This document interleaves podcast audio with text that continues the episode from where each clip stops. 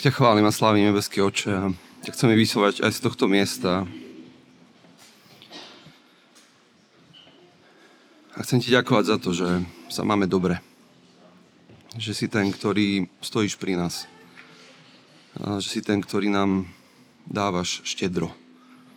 A že si ten, ktorý s nami počítaš v tvojich veciach.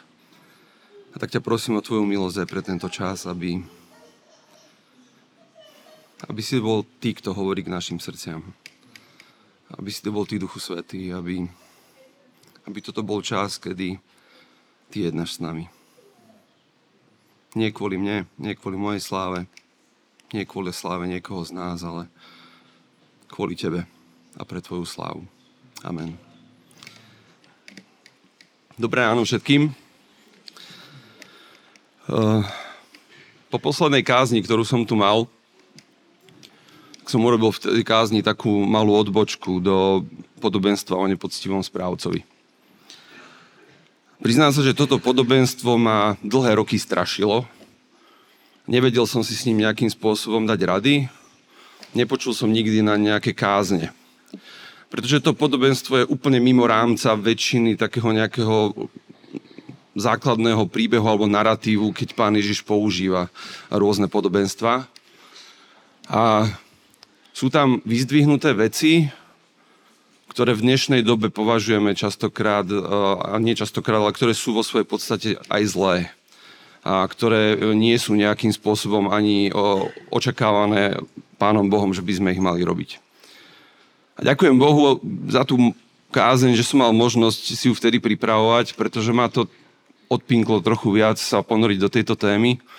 A rád by som teda s vami zdieľal to, čo som nejakým spôsobom po nejakých 23 rokoch kresťanského života rozlúskol. Aspoň pre mňa.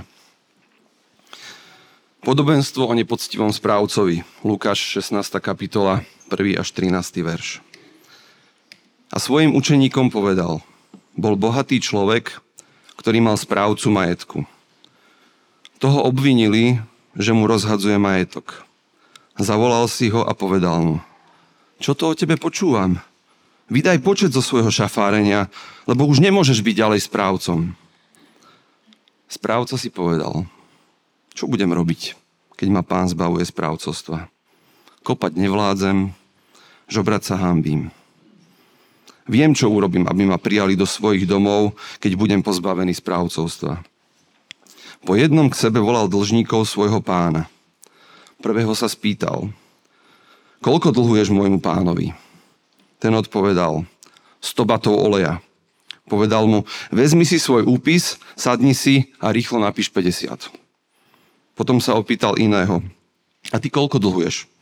Odpovedal, 100 korov pšenice.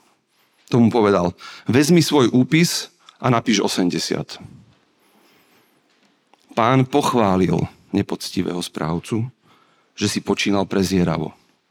Veď voči sebe rovným sú synovia tohto sveta prezieravejší než synovia svetla. Aj ja vám hovorím. Robte si priateľov pomocou nespravodlivej mamony, aby vás, keď sa raz pominie, prijali do väčšných príbytkov.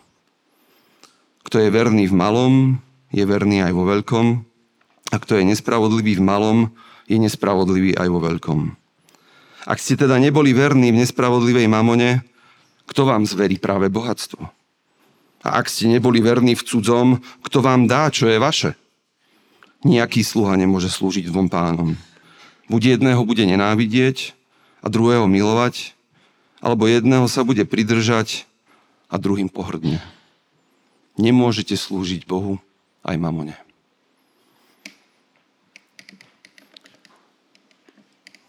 Pán Ježiš prináša podobenstvo, ktoré v mnohých eh, situáciách alebo v mnohých bodoch, keď si ho človek číta a vyťahne možno z kontextu niektoré tie eh, vety, ktoré sú tam, tak prináša obrovské množstvo interpretácií.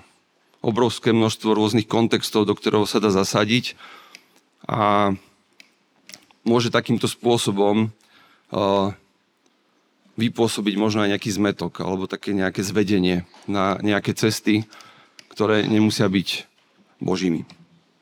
A tak poďme teraz do toho príbehu a poďme si vlastne postupne povedať, že čo nám tie vety hovoria o nás, o našom vzťahu s Bohom, o našom živote v Kristovi. A svojim učeníkom povedal, bol bohatý človek, ktorý mal správcu majetku. Toho obvinili, že mu rozhadzuje majetok. Špecifikom tohto momentu je, že pán Ježiš hovorí toto podobenstvo po podobenstve o márnotratnom synovi. Podobenstvo o márnotratnom synovi hovorí celému zástupu, celému davu, ale keď ide hovoriť toto podobenstvo, tak robí zaujímavú vec. Otáča sa na svojich učeníkov a hovorí so svojimi učeníkmi. Ak si pozriete kontext Nového zákona, to ako pán Ježiš jedná s podobenstvami, tak so svojimi učeníkmi vždycky hovorí otvorenejšie ako s davmi. Vysvetľuje, vyučuje, snaží sa ich niekde posunúť. A takýmto spôsobom teda sa snažím pristupovať aj k tomuto podobenstvu. Predpokladám, že pán Ježiš je priamočiarejší, otvorenejší a že to podobenstvo nie je až také metaforické alebo také niekedy až záhadné ako niektoré podobenstva, ktoré neboli pochopené ľuďmi v dave, že takým by bolo aj toto. A pán Ježiš teda začína pred svojimi učeníkmi rozvíjať príbeh, ktorý je výzvou k múdremu správaniu. Vo veciach, ktoré sú týmto učeníkom zverené. A no, tak ako sa s týmto podobenstvom možno trápili viacerí, tak nájdete aj rôzne výklady v rôznych e, komentároch. A jeden z takých, o ktorému sa ja dneska nebudem venovať, je napríklad, že jeden, jeden komentátor vyklada tento príbeh, že tým nespravodlivom správ, správcom je vlastne, či nepoctivým správcom je židovský národ. V kontexte k tomu, ako sa vlastne zachovali k pánovi Ježišovi Kristovi. A je to celkom zaujímavá teologická úvaha, takže keby to niekoho zaujímalo, tak si to pokojne, e, pokojne pozrite, naštudujte. Čiže aj to je možno nejaká línia, ktorou sa dá, ale ja ostanem pri tej, ktorá je takouto priamočiarovšou. No a máme tu teda človeka, nejakého na dnešnú dobu asi podnikateľa, majiteľa firmy, ktorý má teda nejakého správcu majetku, nejakého manažéra, ktorý sa mu stáva, stará o finančné záležitosti, o majetok. Čiže vec, ktorá nám je veľmi blízka, mnohí, mnohí robíme vo firmách, alebo aj keď si zoberieme možno nejaké verejné inštitúcie alebo podobne, je tam rozdelená nejaká hierarchia úloh. A teraz vlastne prídu informácie k tomu najvyššiemu šéfovi, k tomu majiteľovi, že ten daný manažér alebo ten daný človek ti rozhadzuje majetok. Nepracuje s tým, čo si mu zveril tak, ako má. A tak si ho teda zavolal na koberček a hovorí mu, čo o tebe počúvam? Vydaj počet do svojho šafárenia, lebo už nemôžeš byť ďalej správcom. A správca si povedal, čo budem robiť, keď ma pán zbavuje správcovca, správcovstva. Kopať nevládzem, žobrať sa hambím. Čiže človek s postavením, pravdepodobne žijúci v blahobite na tú dobu, človek s mocou, ktorý narába s peniazmi, ktorý častokrát asi dupe na krk uh, svojim dlž, respektíve dlžníkom svojho pána a jeho úlohou je v podstate robiť toho, ktorý vymáha dlhy alebo ktorý v podstate nejakým spôsobom je v kontakte s nimi tak sa zrazu dostáva do konfrontácie s víziou budúcnosti, ktorá by sa asi nepačila nikomu z nás. A ešte to aj ako vlastne komentuje, že on vlastne nechce žadiť tú hambu od ľudí, hej? pretože keď sa dneska v akejkoľvek situácii odhalí nejaký morálny prehrešok alebo nejaký trestný čin alebo neviem čo, tak automaticky sa spúšťa vlna odsúdenia, dištancovania sa od toho daného človeka. Mnohí ľudia si na tým nejakým spôsobom postavia aj svoje také morálne ego, si povedia, že ja taký nie som, pozrite, aký je on zlý. Čiže toto je v podstate tá mentalita toho správcu, kde nechce toto zažiť. On nechce byť tým, ktorý proste bude na neho ukazované prstom, aha, on kradol a teraz proste vyhoďte ho niekde za mesto, alebo proste nech ide na úrad práce, nech je nezamestnaný, už ho nikto nikdy nezamestná a nech si vyžere to, čo robil. Hej, čiže očakávanie akoby takej tej bežnej reakcie väčšinovej spoločnosti, médií, akokoľvek to nazveme. A začína teda hľadať spôsob, že keď už to teda vybuchne, keď už to teda pôjde von, keď už sa spraví tá tlačovka, tak že vlastne ako zmierniť tie dôsledky čo najviac. A začína teda hľadať spôsoby, ako sa, ako sa v podstate, ako si dostať ľudí na svoju stranu. žobrať, to sa hambí, ale ako vyplýva z textu, tak podvádzať sa nehambí. Čiže je to nejaký obraz jeho charakteru, že je to celé kalkul, nejakým spôsobom špekuluje nad tým, čo s tým. A toto je niečo, čo býva častokrát medzi ľuďmi aj obdivované. Že keď e, uvidíme niekoho, že nejakým spôsobom vybabral so situáciou a otočil niečo takéto nejakou svojou šikovnosťou vo svoj prospekt, tak to oceníme a z mojich e, desiatich rokov fungovania v biznise je to celkom e, bežný fenomén, keď podnikatelia hrajú takú hru na mačku a myš, hlavne predávajúci, kupujúci, ako predávajúci ho toho kupujúce dostane čo najväčšiu cenu, aby nemusel dať zľavu, alebo akým spôsobom proste dostať toho človeka, aby pristal na nejaký obchod. Čiže je to také niečo, čo vieme aj oceniť. Že keď je v podstate niekto nejakým spôsobom šikovný a má z toho ešte prospech, tak napriek tomu, že to není úplne košer, tak máme tendenciu to proste vnímať v úvodzovkách že pozitívne v zmysle tom, že aha, aký je šikovný. A keď sa pozrieme na našu realitu našej krajiny a ako tu fungujeme, tak si myslím, že asi, asi nie som ďaleko od reality u nás. A rovnako je to situácia, ktorá môže pripomínať náš život. Každý jeden z nás sa nachádza v situáciách, kde sa musí rozhodnúť, ako zareaguje na niečo, alebo aké rozhodnutie urobí. Stojíme v situáciách možno, kedy nám niečo môže priniesť zisk, ale svedomie nám hovorí, že to není úplne optimálna cesta. Um, môžeme nejakým spôsobom možno podviezť, získať možno nejakú zľavu alebo niečo podobné spôsobom, ktorý nie je úplne optimálny. Rovnako s inými ľuďmi, aj povedať polku pravdy, aby som od toho druhého človeka niečo získal a ten zvyšok si nechať e, nejakým spôsobom pre seba.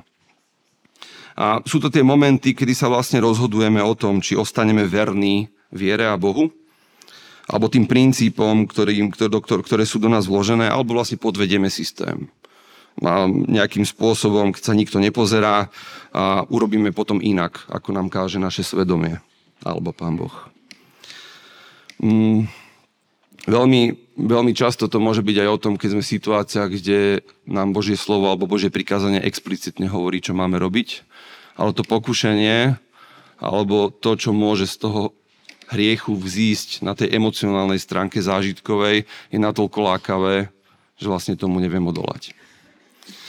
A čo sa týka vnímania Božích prikázaní a pravidel, tam ale aj treba povedať, že môže byť zase na, niekedy aj skreslené na druhú stranu. A je to hlavne v situáciách, keď sa budeme baviť o tých, ktorí možno máme väčšiu mieru úzkosti. Keď púšťame takú schému v rozmýšľaní, že čo ak, čo ak je toto hriech, čo ak keď toto spravím, tak pán Boh sa bude na mňa hnevať. A dochádza k takému aplikovaniu niektorých pravidel na situácie, ktorých sa netýkajú, alebo ktoré nie sú nevyhnutne naozaj oblasťou pod tým Božím prikázaním. V podstate v takom nejakom väčšom meritku to môžeme prirovnať k zákonníctvu. Alebo k tomu, že keď v nejakom historickom bode, v nejakom zbore vznikne nejaká tradícia, tak tú tradíciu dodržujeme za každú cenu niekoľko rokov, napriek tomu, že tá tradícia už nemá zmysel a držíme sa v podstate potom toho a vzhľadom na to, že to je nejaká kultúrna vec, nejaká celozborová, tak vlastne ako keby porušiť to v nás vytvára taký nejaký pocit viny alebo možno až hriechu. Pritom to vôbec nemusí byť tradícia, ktorá súvisí s Božím slovom alebo s Božím prikázaním. A keď sa potom vrátime k tej nepoctivosti, tak to aj môže byť zároveň aj zneužívanie moci. E, pretože nástrojom v dnešnej spoločnosti nie sú len peniaze, ale aj moc, ktorú si častokrát neuvedujeme. Tým, že niekto je v nejakej pozícii, tým, že má nejaké postavenie, má nejakú autoritu, tak má zároveň aj moc. A o to viacej musí rozmýšľať nad tým, ako bude pracovať s tým, kde má túto moc, kde môže rozhodovať o druhých, kde môže niečo prikázať, kde môže niečo zmeniť. Situácia rodičia voči či deťom, učitelia voči žiakom, nadriadení voči podriadeným, možno v nejakých skupinách kamarátov, zbore, podobne. Čiže každý zastávame nejaké role, ktoré zo sebou nejak, nesú nejakú mieru moci. A je veľmi dôležité, aby sme si to uvedomovali. Pretože keď dochádza k takémuto zneužívaniu moci alebo ignorovania pravidel len kvôli tomu, aby sme my mali z toho nejaký prospech, tak e, je to v podstate potvrdzovanie tej schémy, ktorú robí tento nepoctivý správca. Je to nepoctivé. Nie sme vo svetle, nie sme transparentní, skrývame niečo, dosahujeme niečo po zabučky. A rovnako ešte aj taký špecifický fenomén dnešnej doby je to, že keď si pozrieme tú dobu, kedy pán Ježiš hovoril toto podobenstvo, tak nejaká sociálna poisťovňa, dávky v nezamestnanosti, zdravotné poistenie a podobné záležitosti nefungovali. To znamená, že v podstate vtedy tá spoločnosť bola naozaj akoby odkázaná na to, že ako sa tie peniaze budú deliť, či niekto tomu žobrákovi pri tej bráne hodí tú mincu, že od toho závisí jeho ďalšia existencia, či dokážu v podstate nejakým spôsobom fungovať ako nejaká, nejaká dedina alebo obec. Ale spoločnosť sa vyvinula, hlavne tu na západe, ale už aj celosvetovo kladieme hlavne v posledných storočiach dôraz na ľudské práva, na, na nejaký sociálny status štandard. Čiže tým, že sme bohatí, tak tá spoločnosť sa dostala do takého bodu, kde už vieme v podstate pomôcť tým, ktorým kedysi spoločnosť pomôcť nevedela. Ale je v tom jeden, jedna pásca, s ktorou sa častokrát stretávam. A to je tá, že peniaze, ktoré máš ty k dispozícii, sú tvoje peniaze, o ktorých ty rozhoduješ. A ten moment toho, že ty sa rozhodneš niekomu dať, na základe toho, že ťa možno Pán Boh k tomu povolal, to, že ty budeš počúvať prikázania v Biblii a urobíš ty ten krok priamy, tak je to úplne iná úroveň zážitku, ako keď dám peniaze do toho systému sociálnej poisťovne napríklad a tá potom vyplatí niekomu dávku v nezamestnanosti. A je úplne super, že sme sa dostali ako spoločnosť do takéhoto bodu, ale niekedy to používame potom ako výhovorku. Že nedám niekomu, kto ma žiada o peniaze, alebo niekto, kto to naozaj potrebuje kvôli tomu, však si môže zarobiť, však je tu nota bene, však je tu sociálna poisťovňa, však je tu nejaký systém, máme tu nejaký sociálny výbor v zbore, ktorý má rozdielovať nejaké peniaze a tak ďalej. A je to niekedy taký nástroj na zbavenie sa také osobnej zodpovednosti. Tým, čím nechcem povedať, že tie štruktúry sú zlé. Len pozrime sa na to z toho nášho pohľadu. Že, že ak vidím ja niekoho nejakým spôsobom byť núdznym, alebo že má nejakú potrebu a vnímam to volanie, že v tom môžem pomôcť, tak dostávam s tým moment, kedy sa viem dostať vlastne fyzicky, materiálne do takého väčšieho kontaktu s tým, že, pánu Bo- že plním nejakým spôsobom Božiu vôľu. Že ten svoj majetok používam na niečo dobré. Takže aj, aj toto môže byť taká nejaká miera nepoctivosti, kde použijem v podstate nejakú vec, e, ktorá sa úplne bezprostredne netýka tej situácie a hypoteticky by mohla slúžiť na jej vyriešenie, že ju použijem v podstate ako výhovorku, aby som ja nekonal. No a príbeh potom pokračuje. Viem, čo urobím aby ma prijali do svojich domov, keď budem pozbavený správcovstva, e, po jednom k sebe volal dlžníkov svojho pána. Prvého sa spýtal, koľko dlhuješ môjmu pánovi. Ten odpovedal 100 batov oleja. Povedal mi, vezmi si svoj úpis, sadni si a rýchlo napíš 50. Potom sa opýtal iného, a ty koľko dlhuješ?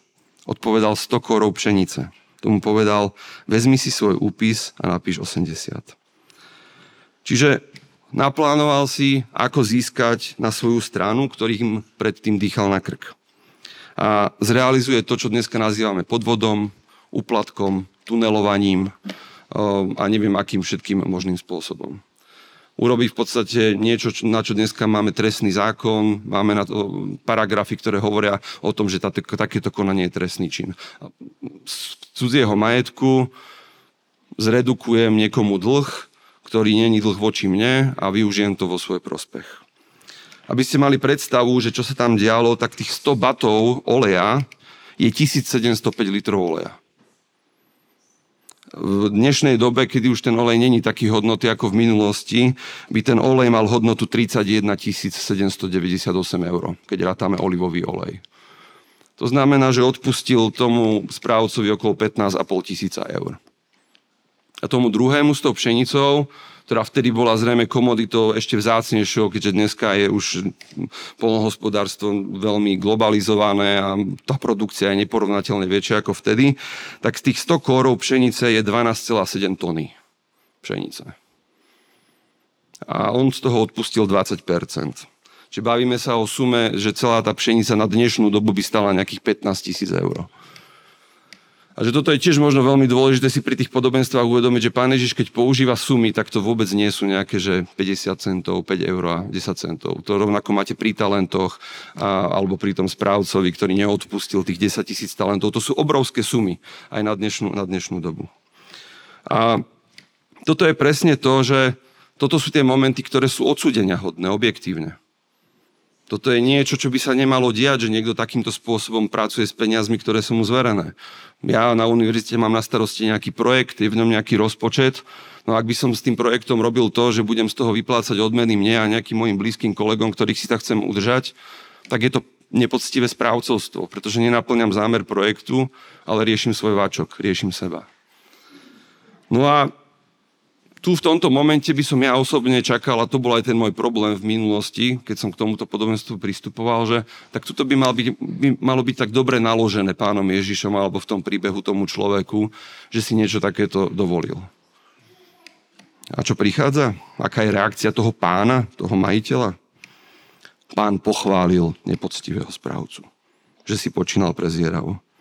Veď voči seberovným sú synovia tohto sveta prezieravejší než synovia svetla.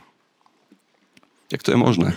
Ako môže byť v Biblii pochválený človek za konanie, ktoré je úplne cez čiaru, za ktoré dneska posielame ľudí do pekla v, niekde v myšlienkach a neviem čo všetko možné. A je tam jeden kľúčový rozmer. Stále tam ostáva titul nepoctivý. Nikto nehovorí o tom správcovi, že je dobrý. Nikto nehovorí o tej jeho činnosti, o tom, čo robí, že je dobré. Pán Ježiš v tom podobenstve priznáva, že toto je niečo nepoctivé, toto je niečo, čo je cez čiaru, toto je niečo, čo sa nemá diať. Keby hovoril iba o správcovi a nebol by tam ten titul, tak by to dosť zásadne menilo situáciu. A tá nepoctivosť práve spočíva v tej nečestnosti, v tom, v, tej, v, tej, v tom jeho konaní, ktorá je ohavná. Ale to, čo je ocenené, je v podstate to, že, že je prezieravý. To znamená, že v tomto kontexte, že myslí na, na svoju budúcnosť. Že on v konečnom dôsledku ten nepoctivý čin nepoužil úplne priamo na to, aby sa on obohatil, ale použil ho na to, že urobil druhým dobre, aby on potom v budúcnosti z toho nejakým spôsobom benefitoval. Čiže vidíte, že to je veľmi prekomplikovaná štruktúra, ktorá tiež vyjadruje nejakým spôsobom asi fungovanie takéhoto typu ľudí. Čiže to, že myslel nejakým spôsobom na to zaopetrenie, že v tomto svete budem ďalej fungovať, že tu nejakým spôsobom musím existovať, eh, tak eh, to, to je vlastne ocenené. A toto je možno taká pre mňa výzva aj pre nás kresťanov, že my niekedy veci veľmi zduchovnevame, hlavne takéto praktické, čo sa týka zarábania peňazí a fungovania v tomto svete, že je to možno taká lekcia pre nás, že sú veci, ktoré sú nejakým spôsobom naviazané na ten materiálny svet, na to, že tento svet funguje v nejakých pravidlách a my sme občania Božieho kráľovstva, ale žijeme v tomto svete. Preto nevyhnutne musíme v tomto svete nejakým spôsobom fungovať do istej miery, rešpektovať to, ako je nastavený. A teraz, aby som nebol zle pochopený, hej, že ide o to, že neočakávať iba zázračné zaopatrenie v každej situácii a za každých okolností, ale uvedomiť si, že Pán Boh mi dáva aj nejaké prostriedky, nástroje, môj rozum, to, že veci nejakým spôsobom funguje, aby som sa aj ja vedel o seba postarať. Čiže áno, spoliehať sa na hospodina, spoliehať sa na Pána Ježiša Krista, na Ducha Svetého, že ma prevádza životom, že sa o mňa postará, že keď je ťažko, keď je zle, že stojí pri mne, že ide so mnou, ale zároveň si uvedomiť, že môj postoj v tomto svete nemôže byť pasívny. Že to nebude o tom, že ja som sa stal kresťanom, veriacím, tak si sadnem na kreslo a teraz mi anieli budú nosiť raňajky do postele, obed servírovať neviem kde a podobne. Naskal to preháňam, dávam to úplne do extrému, aby tam bola vidieť tá absurdita. Ale nechcem tým znevážiť to, keď niekto sa modlí za zaopatrenia a podobne. To určite nie, prosím, rozumiete ma správne. Čiže naozaj máme dôverovať Pánu Bohu že sa postará, ale zároveň si uvedomiť aj tú mieru našej zodpovednosti, ktorú nám Pán Boh dal, keď nás položil do tohto svetla. John Wesley to povedal takými veľmi peknými slovami, že deti tohto sveta, tí, ktorí nehľadajú iné ako tento svet, sú múdrejší. Nie absolútne, pretože sú všetci strašní blázni, ale sú dôslednejší sami so sebou. Sú vernejší svojim zásadám, vytrvalejšie sledujú svoj cieľ sú múdrejší vo svojom pokolení. Teda svojím spôsobom, ako deti svetla, Božie deti, ktorých svetlo svieti v ich srdciach. A v čom je ten rozdiel? Prečo je to, že, že tí ľudia tu na tejto zemi dokážu teda takto rozmýšľať niekedy 3-4 kroky dopredu? Máme to možnosť vidieť hlavne pri rôznych manipulatívnych politikoch, kde my s našim nejakým pohľadom vidíme, že tá situácia má dve riešenia a ten človek príde s niečím absolútne totálne iným a vyrazí nám to poistky a je nám ešte viac nevoľno, ako nám bolo predtým. Že toto je presne to, ako rozmýšľa tento svet. On rozmýšľa v kontexte časnosti. Kontexte toho, že OK, ak bude zdravotníctvo dobre fungovať a ja budem e, mať nejaký zdravý životný šil, tak sa dožijem nejaké 90 a koniec. To je nejaký limit tohto sveta. To je to, tá medza, v ktorej roz, roz, rozmýšľa. Ale ten kľúčový rozdiel medzi svetom a kresťanstvom je väčnosť. Keď sa na ten istý príbeh pozrieme v kontexte väčšnosti, tak tieto veci úplne strácajú nejakým spôsobom na význame. Všetko to, za čím sa ženieme na tejto zemi, všetko to, čo nás nejakým spôsobom motivuje, to, čo nás chlácholí, naše pohodlie, zážitky, neviem čo všetko možné, stráca absolútne na sile, pretože to, čo je vo väčšnosti, je niekoľkonásobne a neporovnateľne väčšie, silnejšie a krajšie. A tak ako hovorí Pavol, všetko toto, čo žijeme, je odpad oproti Kristovi a tomu, čo máme v nebesiach. Čiže pán Ježiš aj v tomto podobenstve poukazuje na ten rozdiel, že deti svetla, čiže kristovci, ľudia, ktorí veria v Krista, pozerajú úplne inám ako tento svet. A možno toto je jedna z tých vecí, ktorú máme možnosť aj dnes vidieť, keď mnohí vidíme, ako možno církev upadá, ako veci odchádzajú. Ale môjho osobného názoru je to práve ten moment, že mnohí nemáme vyriešenú väčnosť. Mnohí si neuvedomujeme, akou hodnotou a kvalitou väčnosť je. A chcem ťa pozvať do toho, aby si si toto vyriešil. Aby si sa pýtal Boha ty medzi štyrmi očami na tvojej modlitbe na otázku väčšnosti. Čo bude s tebou? Kam ideš? Kam kráčaš? Čo to pre teba znamená? Pýtaj si od Boha reálny duchovný zážitok, aby si videl, aké bohatstvo a čo vlastne je za tým, že Pán Ježiš Kristus zomrel na kríži. Že zostúpil k zosnulým, stál z mŕtvych a vstúpil na nebesia. To je taká šupa, voči k tomu aký, akékoľvek video z Netflixu alebo z TikToku alebo aká, akýkoľvek adrenalinový zážitok alebo neviem aká, aká závislosť na akej látke, čokoľvek je, je nič. Je to to, ako keby si si naservíroval proste nejaký, nejaký odpadkový kôž a, a sa, ním, sa ním sítiš. Modli sa prosím za toto. Pýtaj sa Boha, čo je väčnosť. Kde stojíš ty v kontexte väčšnosti.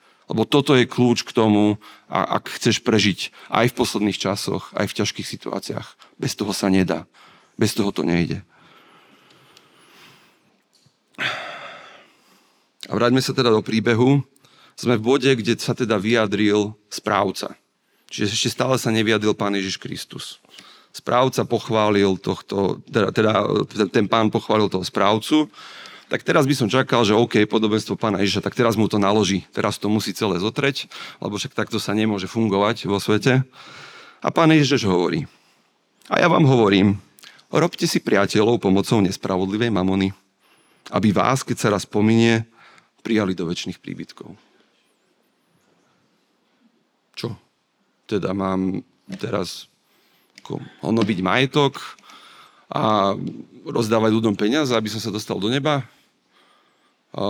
Mám v podstate hľadať všetky príležitosti na to, aby bol môj majetok čo najväčší a potom, keď kto bude mať najväčší účet, tak ten bude mať najväčšie miesto v nebi. Čo je to vlastne, čo nám Pán Ježiš hovorí? Rob si priateľov pomocou nespravodlivej mameny. Hej. Čiže nespravodlivé peniaze, nejaké statky majú byť našim nástrojom na to, aby som si z druhých robil priateľov a to, toto bol tiež moment, a častokrát ten moment, ktorý je napríklad používaný v prosperitárskych prostrediach.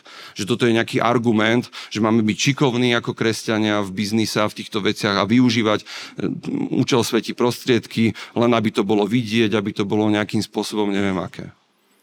Ale keď sa opäť pozrete na to, čo vlastne hovorí pán Ježiš, tak on vystupuje z toho príbehu.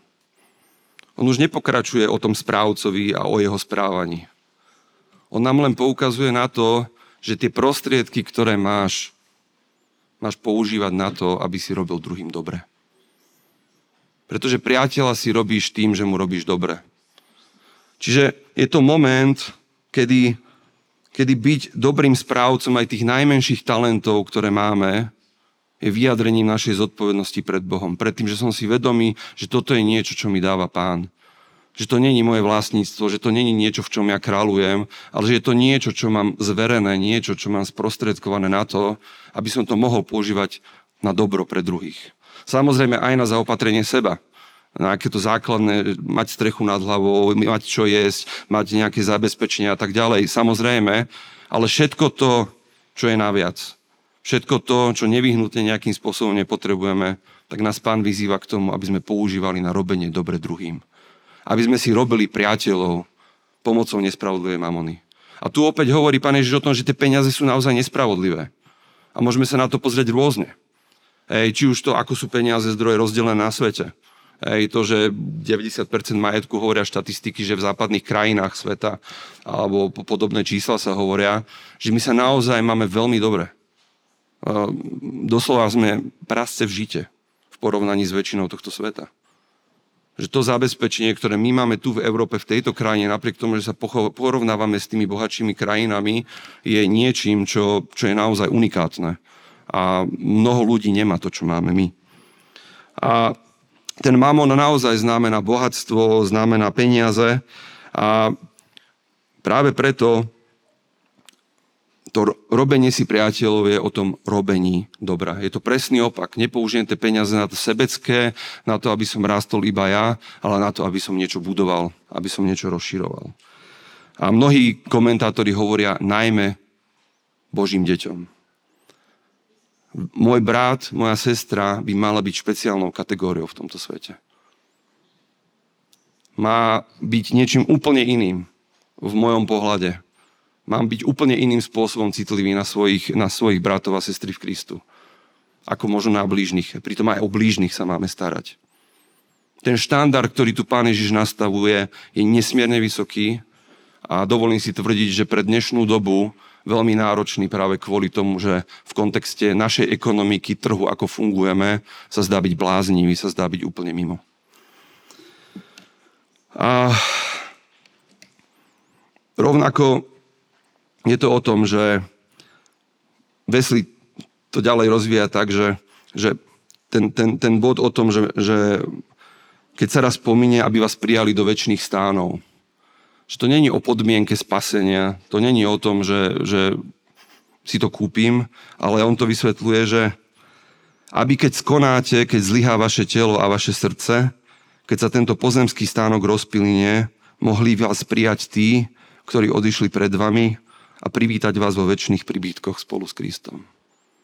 Čím viac dobra urobíš tu na tejto zemi, čím viac priateľov si urobíš medzi bratmi a sestrami, čím viac dobra im dáš, o to viac svedectva v tvoj prospech bude pred súdnou stolicou Kristovou, keď budeme prijať odmenu za to, čo sme robili v tomto živote. Toto je ten kľúč. Toto je to privítanie vo väčšných stánoch to nebude len o tom, že nejaké moje egoistické, individuálne, ako som ja narástol, aký som ja bol duchovný, ale o tom, čo som reálne z Krista priniesol aj prostredníctvom majetku a veci, ktoré mám do tohto sveta.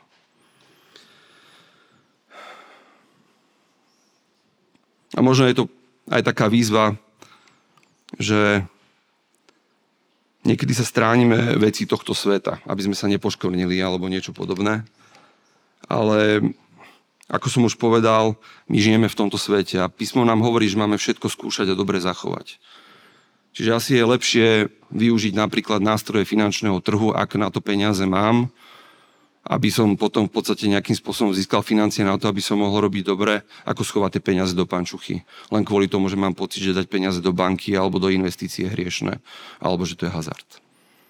Ide o používanie v podstate zdravého rozumu, o tom, že áno, sú tu nejaké veci, ako tento svet funguje, Boh to rešpektuje a potrebujeme v tom fungovať aj my. A potom pán Ježiš pokračuje v tom výklade a hovorí, že kto je verný v malom, je verný aj vo veľkom. A kto je nespravodlivý v malom, je nespravodlivý aj vo veľkom. Ak ste teda neboli verní v nespravodlivej mamone, kto vám zverí práve bohatstvo? ak ste neboli verní v cudzom, kto vám dá, čo je vaše. Čiže tak ako tento nespravodlivý správca konal nečestne v nízkych daroch, hej, pretože majetok je dočasný, sú to nízke dary, tak e, je rovnako aj neverný v duchovných veciach. On pri tom rozmýšľaní nepoužíva tú logiku, či pán Boh sa bude na neho hnevať, či to, čo robí, je, je v poriadku, či to je hriech alebo nie je hriech. A rovnako je to potom výzva pre nás, aby my, ako spravodliví v Kristovi kresťania, aby sme mali byť verní v malých daroch a potom budeme verní aj v tých duchovných.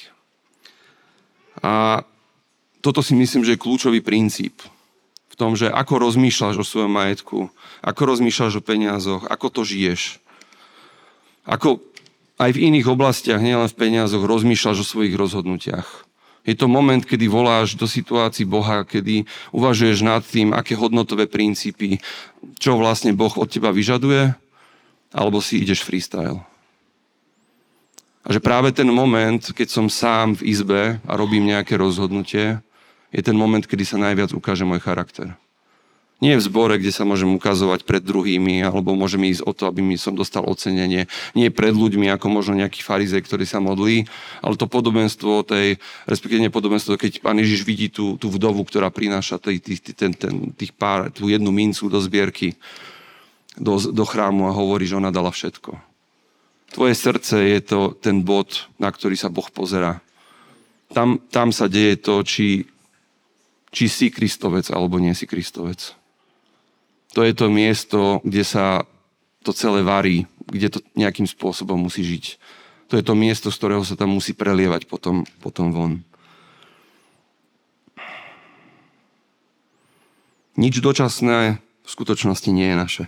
Vo všetkom, čo konáme a činíme, sa odráža to, kým sme, komu veríme, aké princípy ctíme a kto je pánom nášho života. Nejde o to, aby som dve hodiny v nedelu v zbore vyzeral fajn, alebo aby som vedel povedať správne slova na povzbudenie bratovi a sestre. Ide o to, aby moje oči pozerali do neba. Aby Kristus bol ten, ktorý ktorý je pre mňa vzácný a ktorý je centrom. A čo to potom teda znamená nejakým spôsobom žiť to naplno? Tak pán Ježiš potom hovorí ďalej, že nejaký sluha nemôže slúžiť dvom pánom. Buď jedného bude nenávidieť a druhého milovať, alebo jedného sa bude pridržať a druhým pohrdne. Nemôžete slúžiť Bohu aj mamone. A Možno to zhrniem tak, že nie je hriechom byť bohatým. Ale je hriechom byť ním a nerobiť dobre druhým. Najmä domácim viery. Rovnako není hriechom alebo prekliatím to, že je niekto chudobný. Pretože aj to je moment, kde Pán Boh vidí tvoj život a kde vidí tvoju statočnosť a to, ako v týchto podmienkach zápasíš. Kniežaťom tohto sveta je diabol. Na tomto svete nie je Božia spravodlivosť. Tá je pred Bohom a u Boha. A my, kresťania, sme tu poslaní na to, aby sme to nebo prinášali sem dole. Ak my pôjdeme podľa pravidel tohto sveta, tak to Kristové svetlo nikto neuvidí. Ak pôjdeme podľa Kristových pravidel, tak budeme žiariť ako reflektor, ako najjasnejšia hviezda na nočnej oblohe v žalmoch je napísané, keď pribúda majetku, neprikladaj k tomu svoje srdce. Nesprav to, že peniaze sa ti stanú, alebo majetok a tvoje pohodlie sa ti stanú náhradou Boha. To je pasca. To je cesta, ktorá ťa odvedie od podstaty. A možno ťažké, ale pravdivé v Matúšovi je napísané, buďte spokojní s tým, čo máte. Pre niekoho to môže byť o tom, že naozaj nemám hrabať viacej, že už mám dosť. Pre niekoho to môže byť takým povzbudením, že, že Boh vidí a Boh vie. Ale tými rukami pri tom, kto nemá, sa môže stať práve ty, ktorý máš. A môže sa nám to zdať byť nespravodlivé, že v časnosti nemáme rovnako. Môže to byť. Ja si spomínam, keď som robil ešte v hoteli Tatra, tak náš drahý brat Joško Mocik bol SBS-kár, ja som bol recepčný. Tak sme sa častokrát spolu rozprávali. A to bol chlap, ktorý bol priamy. To bol chrap, ktorý, ktorý robil poctivou prácu, chodil do tej nočnej na tú SBS-ku. Bolo to niečo, čo zodpovedalo jeho, jeho, jeho schopnostiam, tomu, čo robil a bol v tom skvelý. Ale trápilo ho, že o, to nie je spravodlivo ohodnotené. A videl tú, tú nespravodlivosť, ktorá na svete je. A veľa sme sa o týchto veciach rozprávali. A že toto je naozaj ten priestor, kde to môžeme my meniť. Toto je ten priestor, kde my môžeme iným spôsobom pristúpiť k peniazom a veciam, ako ku ním pristupuje svet. A to je to miesto, kde môžeme svietiť. A potom je to aj o tom, že pán Ježiš sám povedal, že budeme mať chudobných. On povedal, hej, keď vtedy mu navrhovali, aby peniaze použili pre chudobných, povedal, tých tu budete mať. To znamená, nečakajme, že sa to nejak zázračne vyrieši. Koniec sveta, posledný súd, nové nebo, nový Jeruzalém vyrieši tieto veci definitívne. Ale my tu tých chudobných máme a je naša zodpovednosť, aby sme s nimi nejakým spôsobom jednali. A o tom je celá nová zmluva. A takisto iné miesto v písme, ktoré hovorí, že veď koreňom všetkého zla je láska k peniazom. To tam není napísané náhodou. Ak si zalúbiš peniaze, ak sa peniaze, tvoje pohodlie, tvoj blahobyt stanú centrom tvojej motivácie, tvojho života, tvojho fungovania, začneš slepnúť po tej duchovnej stránke, obrazne povedané v Jánovi, prvý list Jánov, 3. kapitola, 17. verš. Ak však má niekto pozemský majetok a vidí svojho brata v núdzi a zatvorí si pred ním srdce, ako v ňom môže byť Božia láska? A tuto je veľmi triky to slovo núdza. Čo je núdza? Hej. V časoch, keď to bol pán Ježiš, tak to boli asi tie najkrutejšie veci, ktoré už dneska okolo seba ani nevidíme. Ale možno je otázka, čo je núdza dnes a použijem moju obľúbenú tému, aj bratislavská situácia s bývaním. A to, ako sa tu dá dostať k naplneniu základnej potreby. Bratislava je anomália aj z hľadiska sveta. Ako to tu funguje s týmito vecami? Sme my kresťania tí, ktorí to zjemňujeme, ktorí prinášame tú starostlivosť o našich bratov a sestry?